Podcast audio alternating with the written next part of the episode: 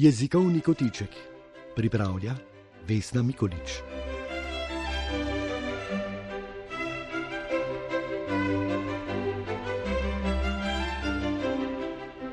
Branje je eno samo letenje. Ob začetku šolskega leta se spodobi spregovoriti o knjigah. Pa čeprav je to jezikovni kotiček, v katerem poslušalci želite slišati nekaj o jezikovnih zakonitostih. A prav z branjem prihajamo v neposreden stik z jezikom, še posebej z branjem leposlovja, ki nam v svoji svobodi kaže, kaj nek jezik v resnici zmore. A po mojem lahko o knjigah govorimo samo, če se nas te dotaknejo. Zato bom v današnjem razmišljanju bolj osebna kot običajno. Tako kot mnogo drugih reči, nam je tudi knjiga dana že v otroštvu, nekaterim bolj, drugim manj. Sama sem bila, odkar pomnim, obkrožena s knjigami.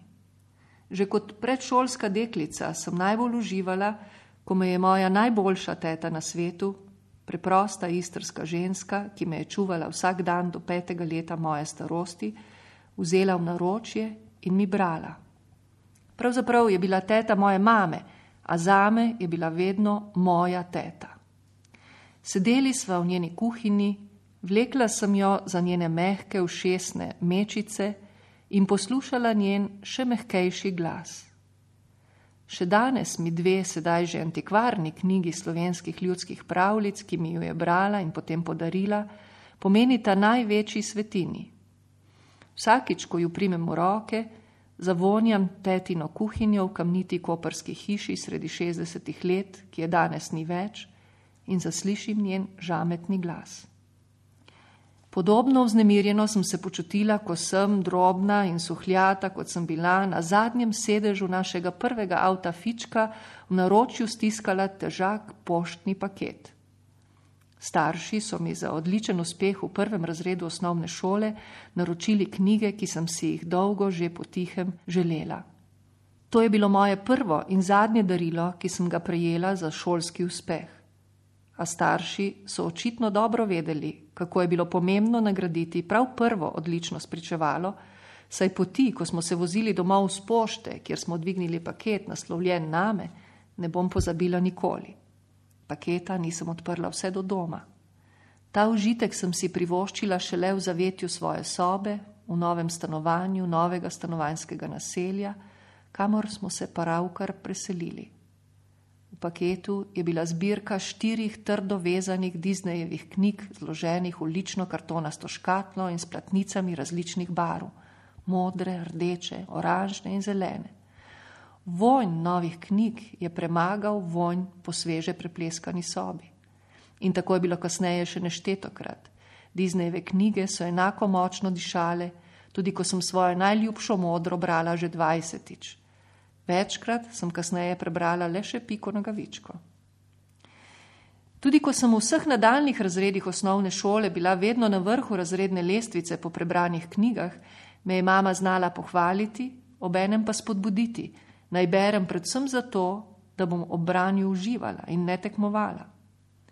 Tako me ne čudi, da smo potem tudi z mojima otrokoma, ko sta bila malčka in tudi kasneje v njunem najstniškem obdobju, leto za letom tovorili poln kovček, dva knjig, tako na poletne kot na zimske počitnice, ker nam knjige niso predstavljale bremena, ampak užitek.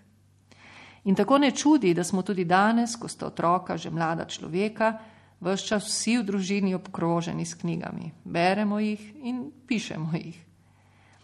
Knjige so moje vseživljenjske spremljevalke, tako kot bližnji ljudje, hišni ljubljenčki, drevesa, cvetlice. Tudi knjige so živa bitja, vsaka s svojim svetom, svojimi izkušnjami, čustvi in mislimi. Ko se jim prepustim, se vse to pretopi vame. Jaz vstopim v svet knjige in ta postane moj svet. Združiva se, poveževa se, knjiga in jaz si deliva isti svet, tako kot si svet deli zaljubljeni par. Ljubezen do knjige, ljubezen knjige. Zato težko berem več knjig hkrati, čeprav se kdaj zgodi tudi to, ko se me prehitro poloti radovednost po svetu, ki mi ga že ponuja naslednja. Pa saj vem, da mi nobena knjiga ne bo zamirila, če jo bom zamenjala z drugo, saj so knjige, vsi njihovi svetovi, del enega samega vsemira besed in misli, ki so se kadarkoli porodile človeku. Čeprav iz enega vira, pa je seveda njihov jezik lahko zelo različen.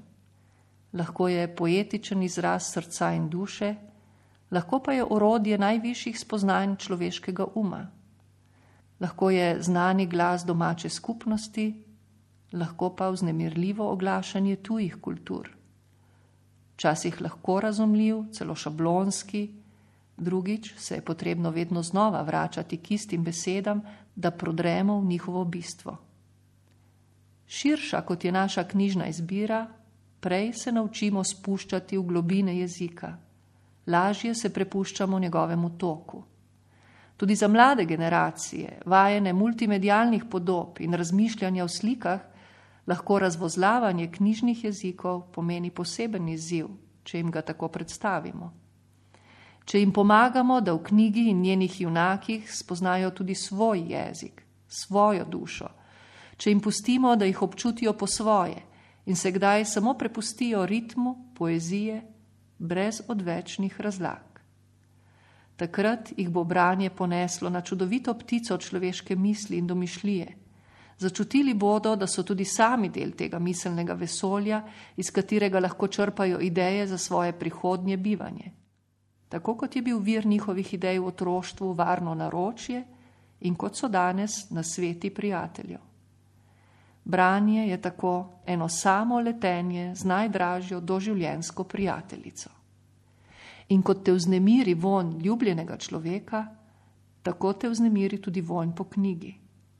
Mislim, da bom zato sama vedno oboževala tiskane knjige, čeprav danes berem že tudi elektronske. V knjižnici lahko dobimo oboje, a knjižnica ima zame največji čar prav zaradi vonja po knjigah. Ko vstopim vanjo, vem, da me bo pritegnil vonj prave knjige, mnogih pravih knjig. V različnih trenutkih bodo zame prave različne knjige, včasih novejše, včasih stare, morda že tudi nekajkrat prebrane. Tudi vonj po novih knjigah imam rada, a v knjigarnah nekako bolj diši po sveže tiskanem papirju in trgovini. Šele v knjižnicah, velikih in majhnih, univerzitetnih, pokrajinskih, mestnih in potujočih, ne na zadnje tudi v moji osebni knjižnici, ostane pomembno samo še bistvo, duša knjige. Knjižnica je tako velika tetina kuhinja čarobnih vonjav, bližnjih in daljnih, domačih in tujih, visoko literarnih in trivialnih, knjižnih in revijalnih. Vse me varno ponesejo v višave, kjer ujamem svojo ptico.